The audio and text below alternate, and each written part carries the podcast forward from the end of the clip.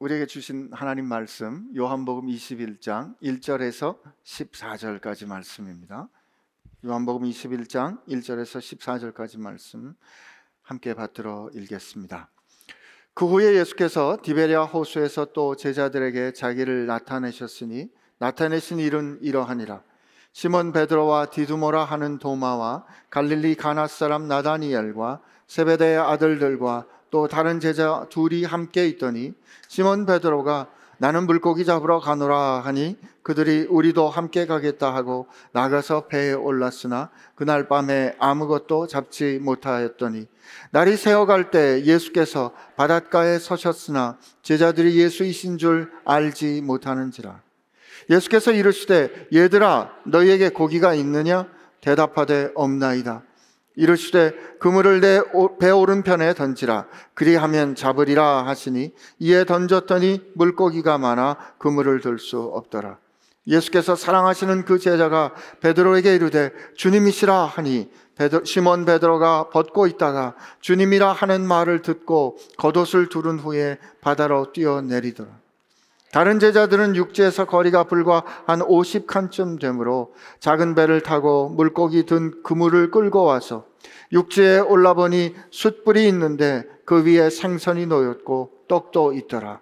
예수께서 이르시되 지금 잡은 생선을 좀 가져오라 하시니 시몬 베드로가 올라가서 그물을 육지에 끌어올리니 가득히 찬 큰 물고기가 백쉰세 마리라 이같이 많으나 그물이 찢어지지 아니하였더라. 예수께서 이르시되 와서 조반을 먹으라 하시니 제자들이 주님이신 줄을 안고로 당신이 누구냐 감히 묻는 자가 없더라. 예수께서 가셔서 떡을 가져다가 그들에게 주시고 생선도 그와 같이 하시니라. 이것은 예수께서 주, 죽은 자 가운데서 살아나신 후에 세 번째로 제자들에게 나타나신 것이라. 아멘.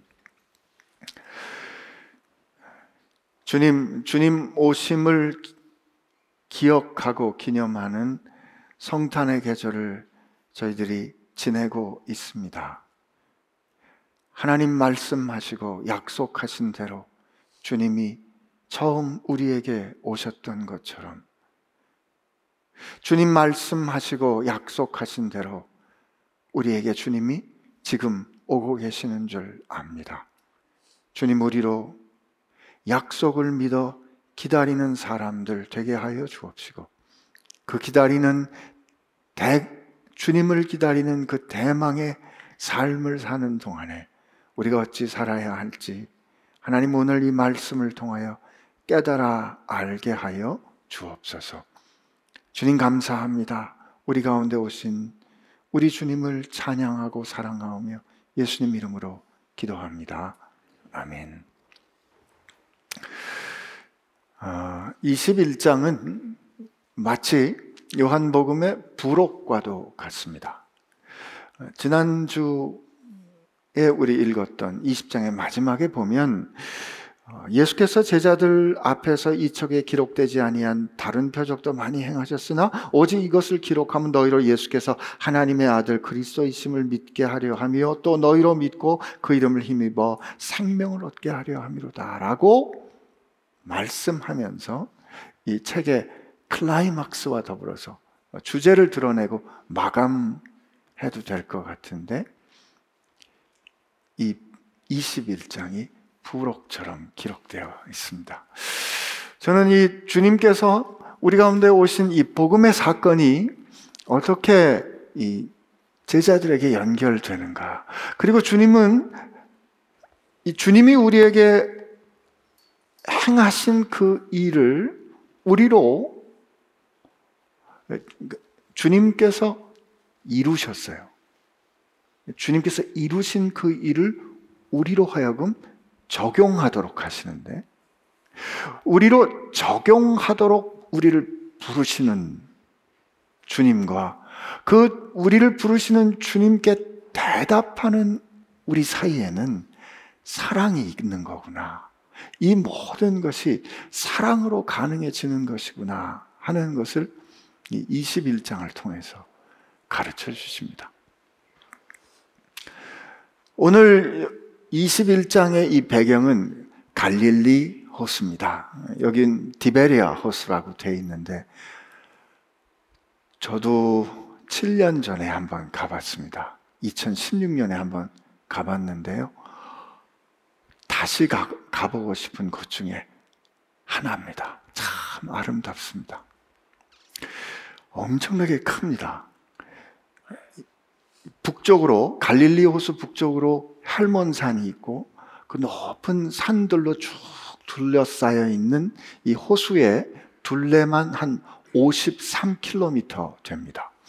이 호수 면적이 166 입방 킬로미터이기 때문에 굉장히 넓습니다. 우리나라에서 제일 큰 호수가 어, 인공 호수가 충주 호수라고 그러더라고요. 그게 한 66 입방 킬로미터 정도로 아, 입방이 아니고 면적이 제곱 킬로미터 정도로 어, 면적이 된다니까 그거에 한 두 배 반. 서울시 면적의 한 어, 30% 정도 되는 아주 큰 담수호입니다. 근데 이게 세계에서 제일 어, 낮은 호수가 사해인데 사해는 물이 짜죠. 근데 여기는 어, 해발 고도에서 한 210m 정도 땅 밑, 땅 아래로 그러니까 해수면보다 한 200m 정도 아래로 이 호수가 구성되어 있습니다. 담수호입니다. 근데 북쪽 할몬산에서 이렇게 바람이 찬 공기가 내려오면 남쪽에서 따뜻한 공기가 올라가서 항상 바람이 찼습니다. 저도 그 갈릴리에서 한 이틀 정도 있었는데 구름이 그냥 가만히 있는 날이 없어요. 계속 움직입니다. 그래서 파도가 높이 칠 때는 한 2m 이상 이렇게 파도가 친다 그래요. 그래서 여기를 갈릴리 호수라고도 부르고 갈릴리 바다라고도 부릅니다. 왜 디베리아라고 불렸냐면 그 헤롯 안티파스가 AD 한 20년 혹은 25년 사이에 갈릴리 호수의 서쪽에 약간 아래쪽 서쪽에 도시를 아름답게 만들고 그 당시에 황제인 티베리우스 황제를 기념하면서 거기를 티베리아라고 불렀습니다. 그래서 이 호수를 디베리아 호수라고 부르는 거죠. 근데 예수님께서 공적인 사역을 하실 때 주로 여기에서 사역하셨습니다. 어, 여기 곡창지대예요. 이 물자도 풍부하고 그러나 이 언덕에 사는 사람들이 보통 아래에서 사는 사람들이 경작을 하면 경작 추수할 때가 되면 위에 있다가 쭉 내려와서 싹 훑어갑니다.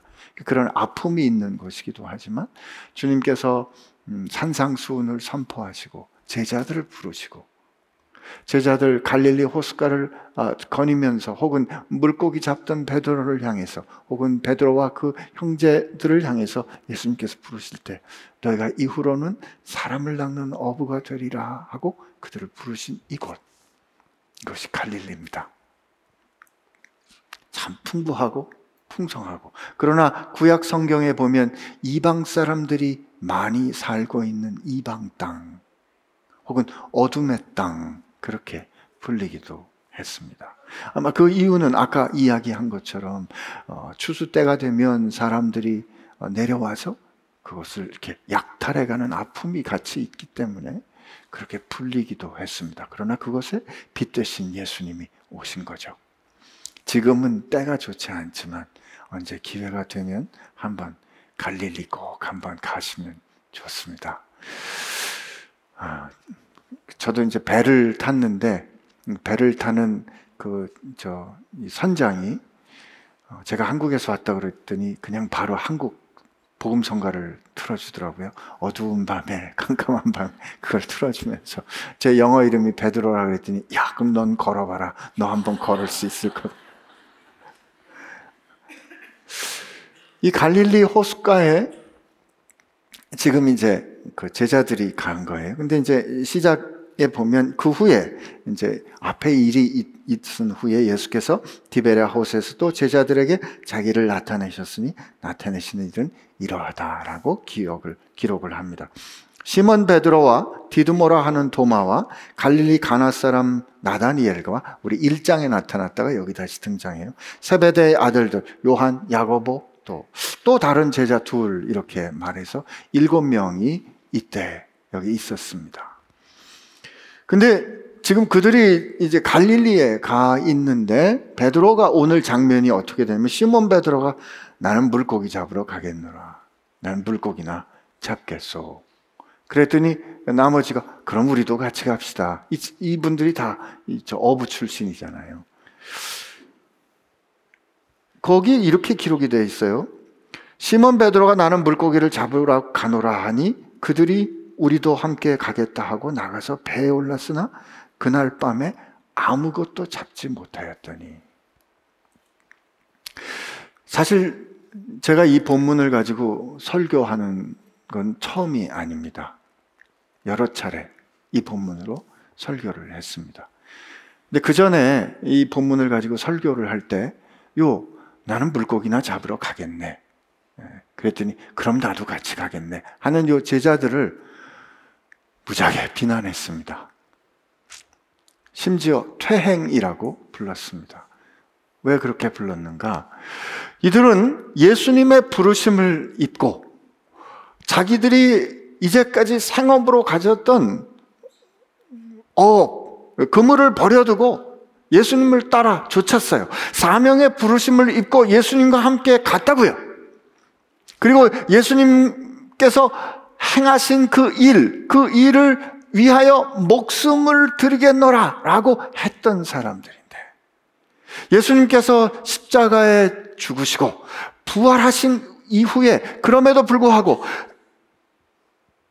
여러분 한번 생각해 보세요. 그 누가복음에도 보면 예수께서 십자가의 6월절에 어린 양으로 십자가에 죽으신 그 죽음에 대해서는 소문이 바닥에 퍼졌잖아요. 그러니까 예수께서 죽으신 거에 대해서는 소문이 바닥에 퍼졌겠지만 이들이 안 안식 후 첫날에 예수께서 이들에게 나타나실 때 이들이 유대인들이 두려워 문을 잠그고 있었기 때문에 여드레 후에도 여전히 문을 닫고 있었기 때문에 예수께서 부활하신 것을 알고 부활하신 예수님을 만났음에도 불구하고 그 소식은 널리 전해지지 못했을 거예요. 그러므로 예수님께서 이들을 파송하셨지만 각자 자기의 집으로 혹은 갈릴리로 돌아가 그 전에 자기들이 떠났던 그 자리에서 자기들이 버렸던 그 일을 다시 하는 그 모습을 바라보면서 저는 어찌할 바를 몰라서 익숙하고 안전하게 느꼈던 과거로 다시 돌아가는 그런 현상. 그거를 정신의학에서 퇴행이라고 부르거든요. 사람들이 힘들고 어려울 때 갑자기 아기같이 하는 것은 가장 안전하게 느꼈던 그때로 사람들이 이 퇴행되는 리그레션된 거꾸로 돌아가는 그런 현, 현상 그렇게 읽었던 거죠. 사명을 쫓아갔다가 사명이 아니라 원래 자기 자리로 돌아온 이들의 모습. 그래서 나는 물고기를 잡으러 가겠네 하는 그 그것을 향해서 나는 물고기나 잡으러 가겠네. 그럼 나도 갑시다. 그리고 갔으니 그들의 속이 어땠을까? 이걸 다 버리고 주님을 따르겠다고 쫓았는데, 그리고 주님은 부활하셨는데 어찌할 바는 모르겠고, 그리고 다시 돌아왔으니, 사실 갈릴리 호수야 손바닥보다 더 환하고, 어디 가면 뭐가 있고, 어디 가면 물고기가 있고, 어디 가면 지금 떼면 어, 물살이 어떻게 흐를 테니, 물고기 훤히 알 텐데, 그럼에도 불구하고 그 물을 내렸지만, 일손이 손에 잡히지 않는, 여러분도 그런 경험 해보시지 않았을까? 마음이 딴 데가 있으니까. 일은 하지만 일머리가 잡히지 않는, 일손이 잡히지 않는 그런 경험은 혹시 아니었을까? 그래서 밤 사이에 어, 밤, 밤이 새도록 밤이 맞도록 그물을 내리고 고기를 잡았지만 혹시 고기를 못 잡았던 게 아닐까? 그런 그들의 모습을 실패해서 도망간 사람들의 모습으로 봤던 거죠. 근데 이번에 이 말씀을 준비하고 하면서 다시 보니까 이제 좀 다르게 보이는 거예요. 그 사이에 저도 좀 늙었습니다. 저도 조금 더 삶을 많이 경험해 보면서 이분들이 훨씬 더 많이 이해가 되는 거예요. 그러면서 그때 내가 그렇게 봤던 게 이 사람들이 사명을 버려두고 도망가거나 혹은 실패한 사람들의 모습인가. 그렇게 물론 그렇게 했음에도 불구하고 이들을 찾아오시는 주님의 은혜가 너무 감사합니다라고 고백했어요. 그럼에도 불구하고 그렇게 봤던 그러면 나라면 과연 어떻게 했을 것인가? 나는 그 상황이라면 이 사람들하고 그럼 다르게 할 수 있었을까? 하는 그런 생각이 들면서 한 번 다시 보게 된 거죠. 근데 우선 이분들을 향하여서 이분들은 두려워서 갈릴리로 자기가 편안했던 익숙했던 자기 삶의 환경으로 도망갔습니다. 라고 읽는 그, 그 독법은, 해석은 공정하지 않다는 걸 알았어요. 왜? 이분들이 갈릴리로 간 것은 도망간 게 아니고 주님께서 갈릴리로 가라 그랬기 때문에 간 거였더라고요. 부활하신 주님께서 마가복음 16장에 보면 이렇게 말씀하십니다. 마가복음 16장에 보면 그 이제 여인들에게 이렇게 말씀하세요. 가서 그의 제자들과 베드로에게 이르기를 예수께서 너희보다 먼저 갈릴리로 가시나니 전에 너희에게 말씀하신 대로 너희가 거기서 배우리라. 너희가 거기서 주님을 만날 것이다. 라고 주님께서 말씀해 주시고 그것을 가서 전하라 그랬어요. 심지어 마태복음 28장에는 어떻게 되어 있냐면 마태복음 28장에 7절에 보면 또 빨리 가서 그의 제자들에게 이르되 그가 죽은 자 가운데서 살아나셨고 너희보다 먼저 갈릴리로 가시나니 거기서 너희가 배우리라 하라. 보라 내가 너희에게 일렀느니라. 하거늘 그리고 10절에 이에 예수께서 이르시되 무서워하지 말라. 가서 내 형제들에게 갈릴리로 가라. 거기서 나를 보리라 하시니라 아, 이 제자들이 갈릴리로 갔던 것은 도망간 것이 아니구나. 주님께서 가라 하셨기 때문에 갔던 거구나. 근데 주님이 요한복음 20장에서 이들을 세상을 향하여 파송하기도 하셨고, 그리고 이들에게 우선 갈릴리로 가라고 하셨는데, 가서 어떻게, 어디서 만나자 얘기는 안 하신 거잖아요. 그러니까 주님께서 이들에게 나를 보리라고 했지만 어떻게 보자라고는 안 하신 그런 상황이 된 거예요. 그러니 그 주님을 기다리고 있는 동안에 아무것도 안 할 수도 있겠지만 여러분 주님은 부활하셨지만 우리는 먹고 살아야 합니다. 주님은 부활하셨는데 제자들은 먹고 살아야 하는 거예요. 아, 이럴 땐 좀 웃으셔야 되는데. 생각을 해보세요. 예수님께서 십자가에 죽으신 건 아마 전국적으로 소문이 파다하게 났겠지만 예수님께서 이렇게 부활하신 거는 소문이 그렇게 안 났을 거예요. 그리고 제자들이 이제 돌아왔단 말이에요. 그러면 가족들이 이제 아니 그렇게 저 예수님 따라 떠나더니 이 돌아왔어? 어떻게 된 거야? 그리고 이제 한 며칠 있었겠죠. 그럼 그 다음에 가족들로부터 은근히 압박이 올 겁니다. 그럼 앞으로 어떻게 할 건데? 설명은 안 돼 있어요. 기록은 안 돼 있어요. 그러나 거기에서 그 상황에서 뭔가 해야 하는 그런 상황이 일어났을 것 같아요. 여러분, 우리가 주님께 나를 사랑하시는 주님을 만났어요. 그리고 주님을 위하여 살기 원하시는 주님의 뜻을 알았어요. 그리고 나도 그렇게 응답했어요. 그런데 당장에 뭘 해야 될지 모르겠는 상황, 이런 상황이 우리 가운데 있을 수 있다. 그때 우리가 듣는 응답이 너 좀 기다려. 너좀 가만히 있어.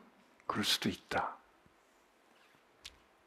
그때 나가서 나는 지금 주님을 위해서 뭔가 다른 일, 영광스러운 일, 거룩한 일을 해야 될 것 같은데 여전히 나가서 시시콜콜하고 별로 늘 언제나 떠나고 싶었던 내 일상의 버거운 삶으로 다시 돌아가야 될 수 있는 상황이 일어날 수 있다. 물고기 잡는 어부인 베드로가 고기나 잡으러 가겠네. 우리도 갑시다. 그리고 나갔는데 밤새도록 물고기를 잡아야 잡으려고 노력해야 물고기 한 마리도 잡지 못하는 그 일상. 그 일상은 부, 주님은 부활하셨고 부활하신 주님과 만났고 그 주님이 우리 이 숨을 내쉬며 성령을 받으라 하시고 그들을 향하여 세상을 향하여 보낸다 하시는 그 분명한 약속을 들은 그 현실 가운데 이들이 지금 살아내고 있는 날들이라는 거죠.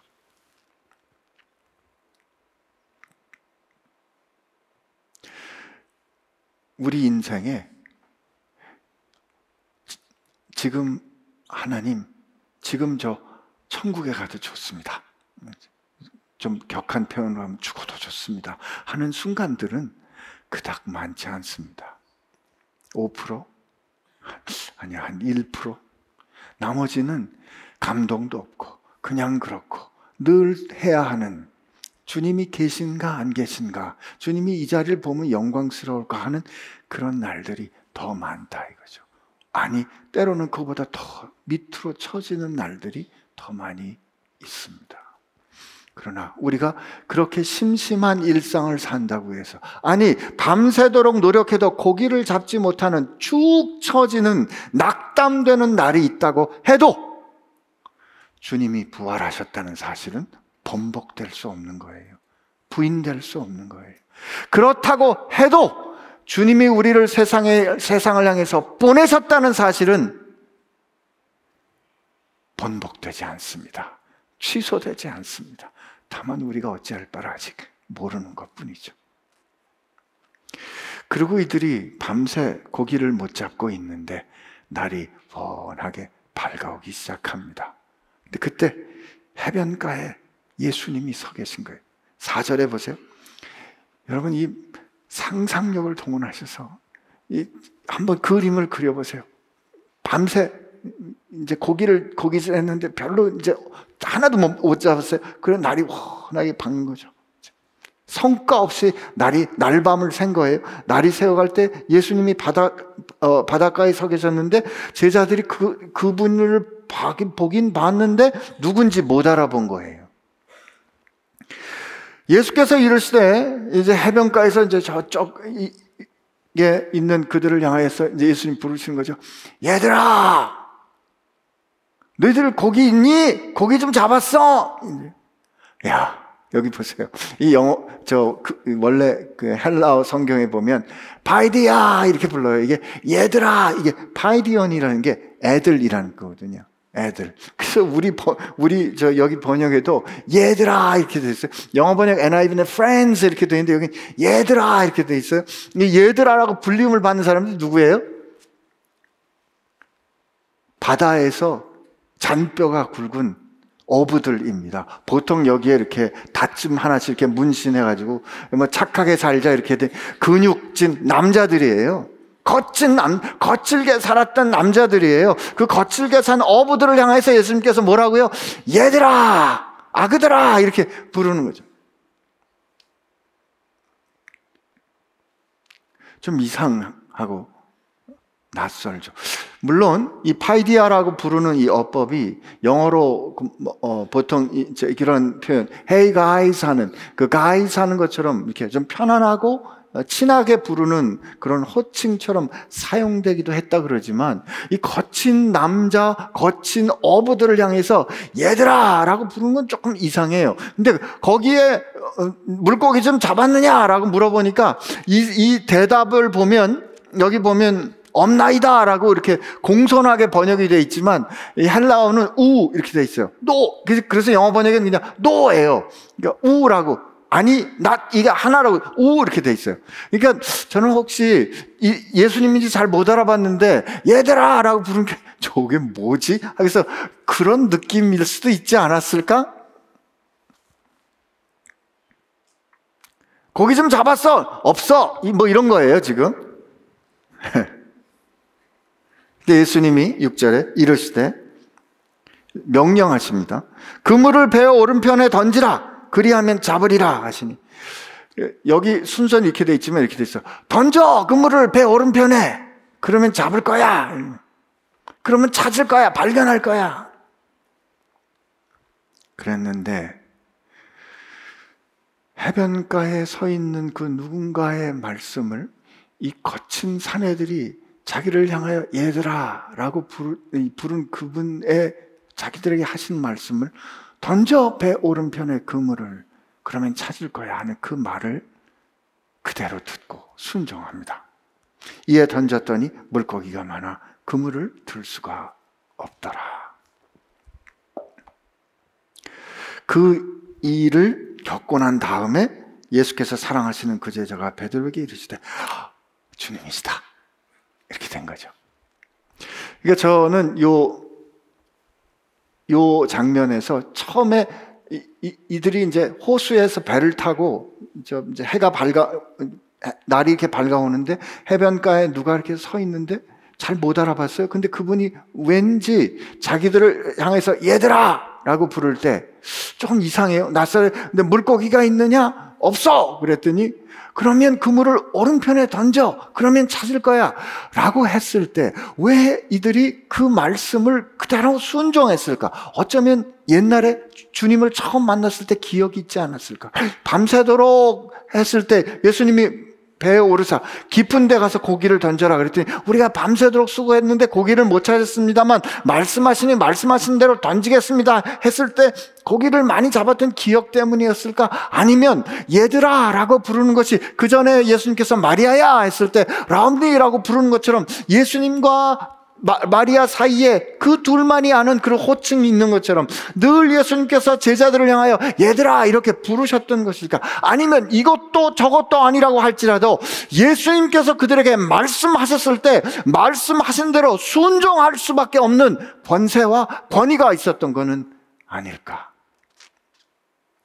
설명은 여러 가지로 가능하지만 분명한 사실은 예수께서 말씀하시는데 그 말씀에는 명령과 약속이 있고 그 말씀대로 순종했을 때 그 약속은 현실이 됐다는 사실이에요.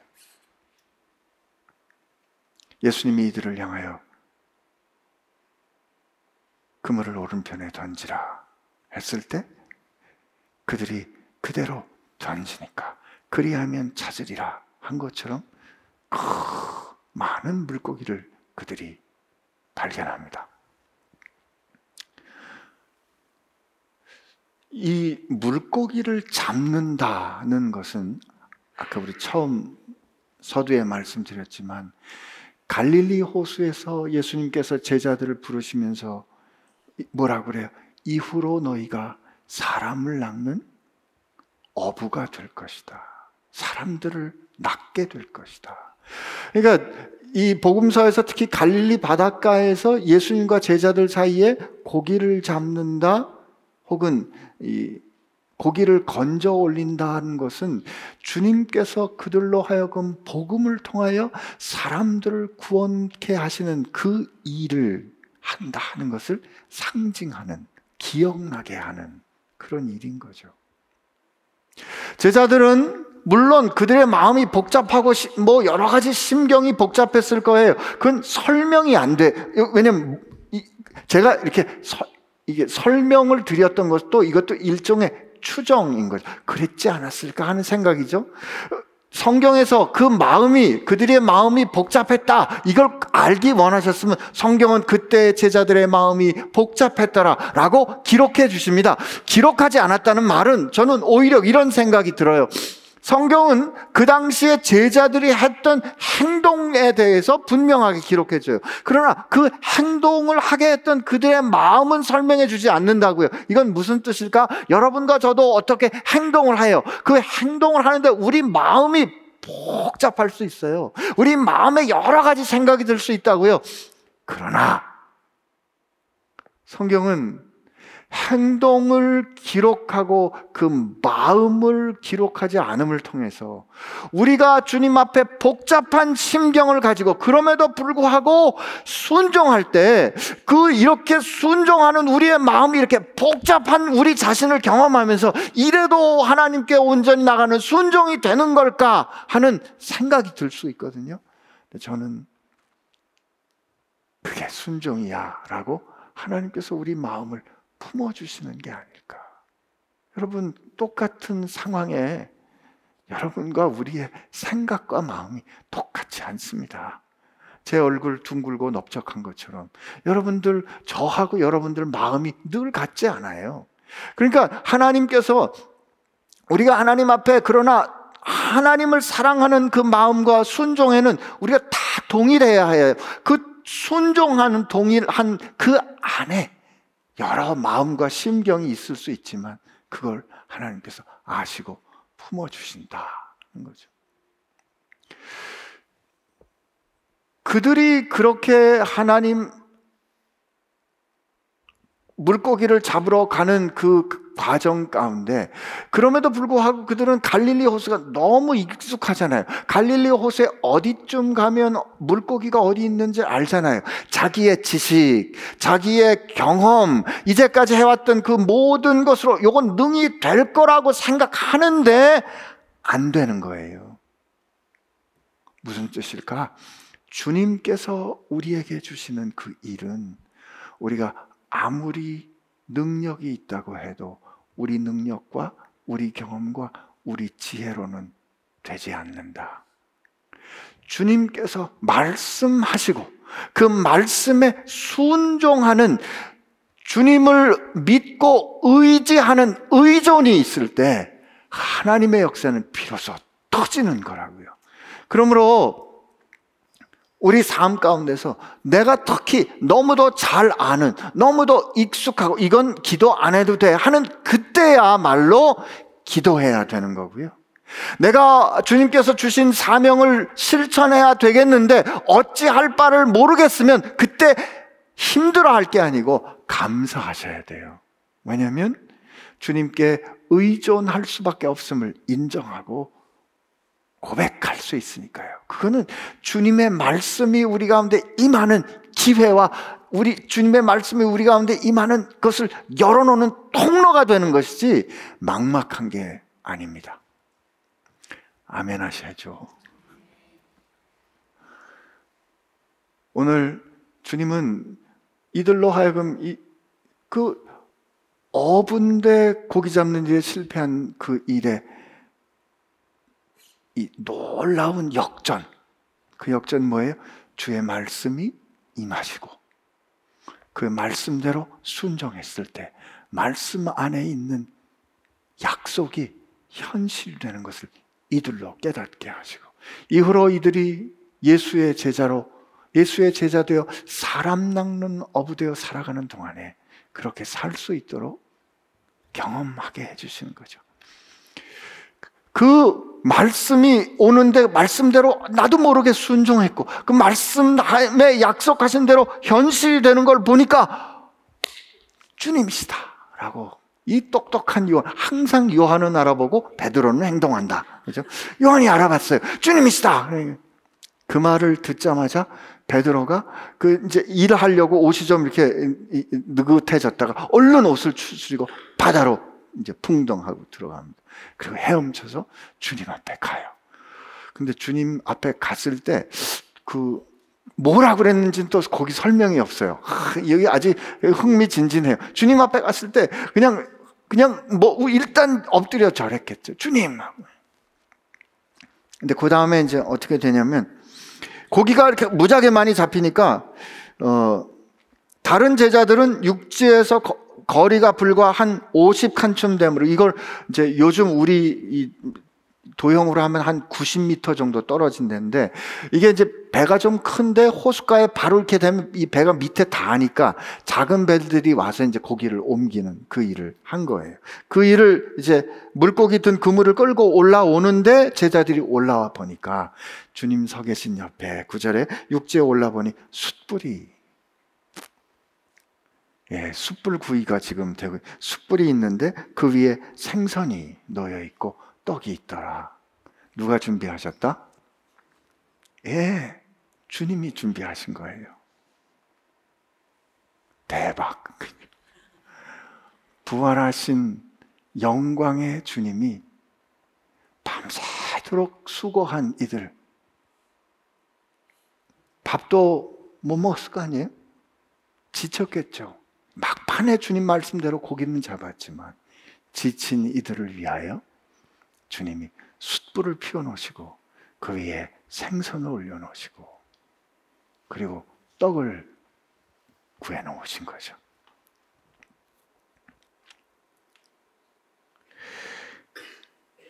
그래서 갈릴리 호수 가면 피터스 피쉬라는 요리가 있습니다.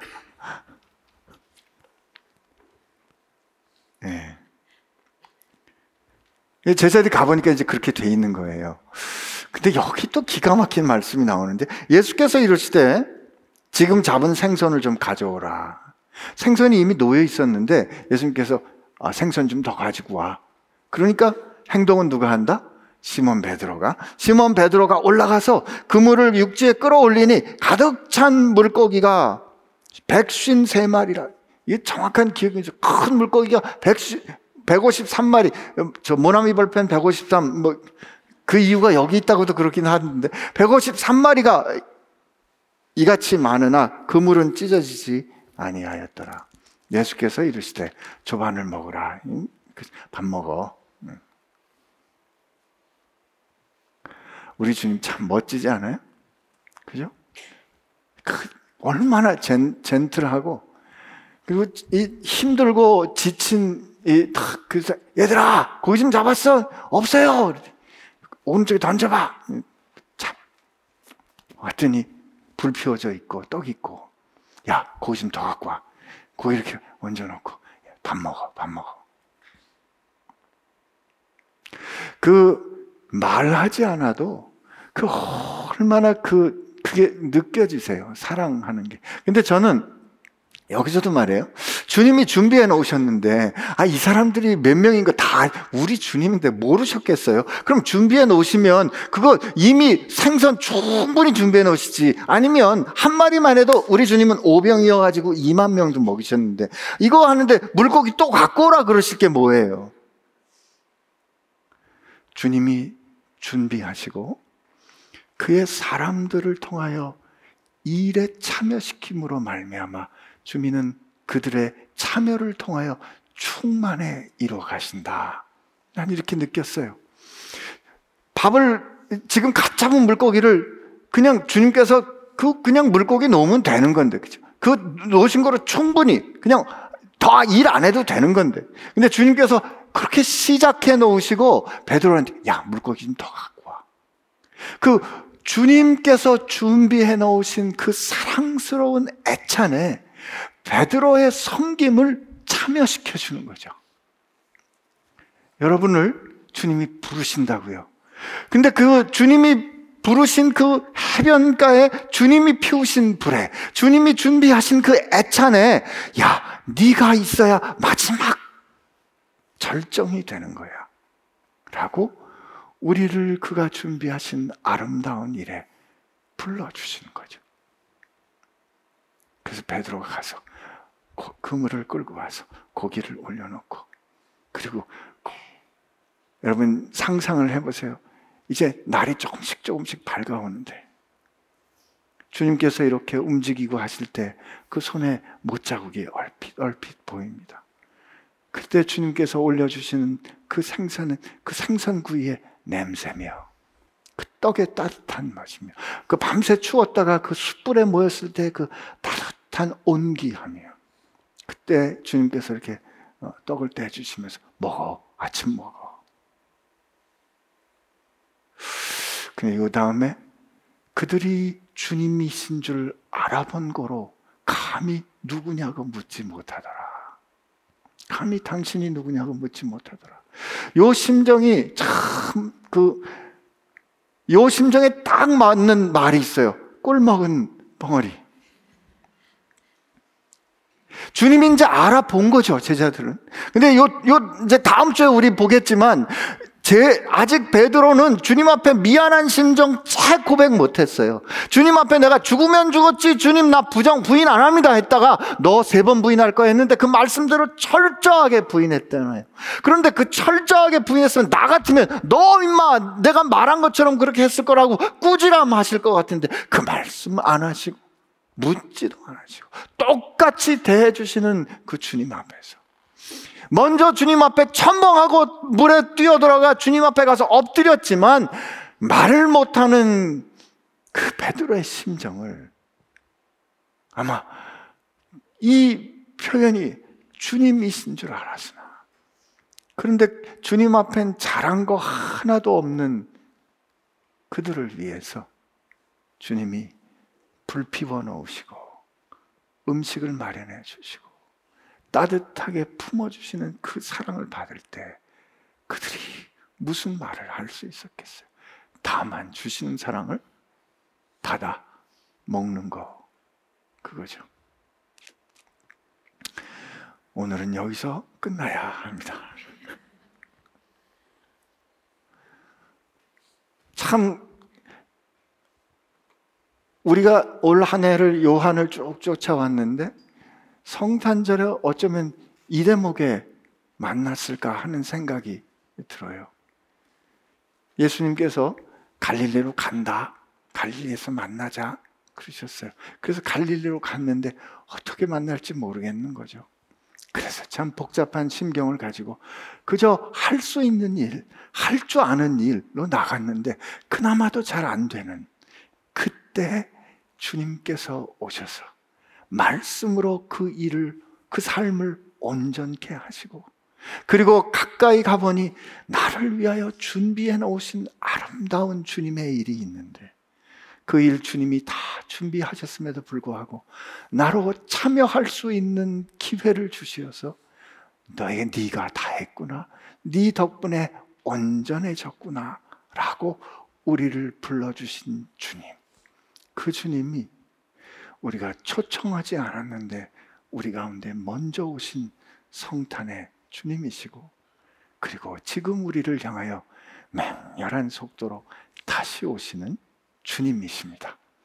여러분 우리 주님 맞이해서 같이 나눌 식사를 생각해서 그때 우리 주님과 함께 맛있게 나눌 식사를 생각하며 오늘 주님께 다만 이때는 아무 말 안 하셔도 됩니다.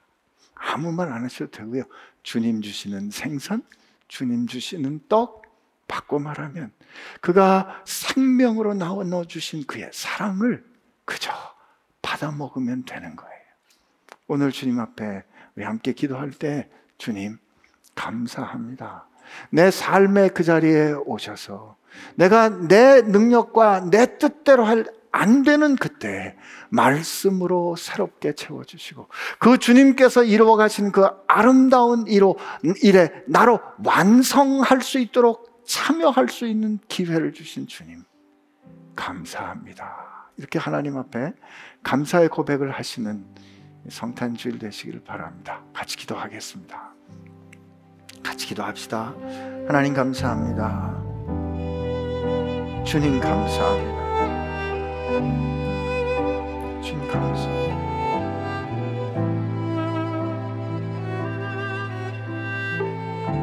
주님 감사합니다.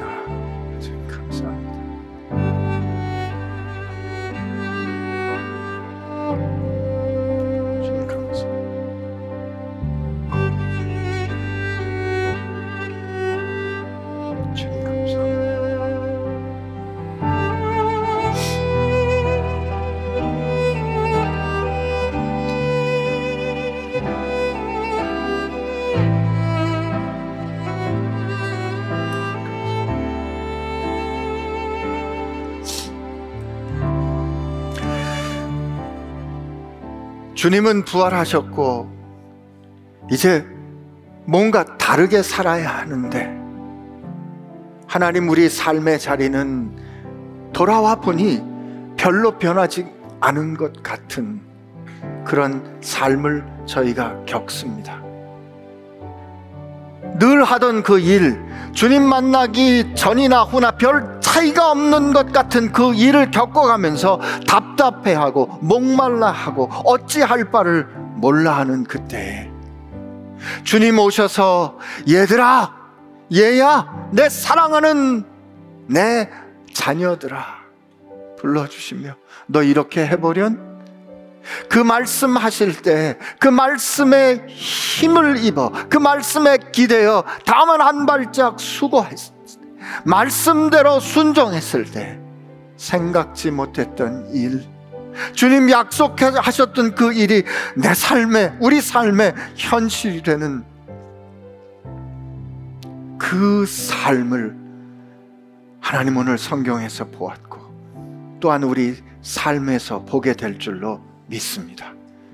하여 주님, 우리 삶이 막막할 때, 우리 삶이 부족하다 느낄 때 실망하지 말고 내가 어디 있든 내가 새벽 날개를 타고 저 바다 끝에 가서 내 자리를 펼지라도 아니 음부에 가서 내 자리를 펼지라도 거기에 오시는 주님 주의 손이 거기서도 나를 붙드심을 약속해 주셨사오니 그때 고민하지 말고 주님 앞에 기도하여 말씀을 기다리는 주의 자녀들 되게 하여 주옵시고 주께서 그때 주시는 말씀은 주님이 이미 다 이루신 일을 우리로 하여금 참여할 수 있는 사랑과 기회를 주시어서 우리로 그 주님의 일에 충만함에 이룰 수 있는 은혜인 것을 알아서 말씀 주실 때 의심하지 않고 즉시 기쁨으로 순종하는 저희들 되게 하여 주옵소서.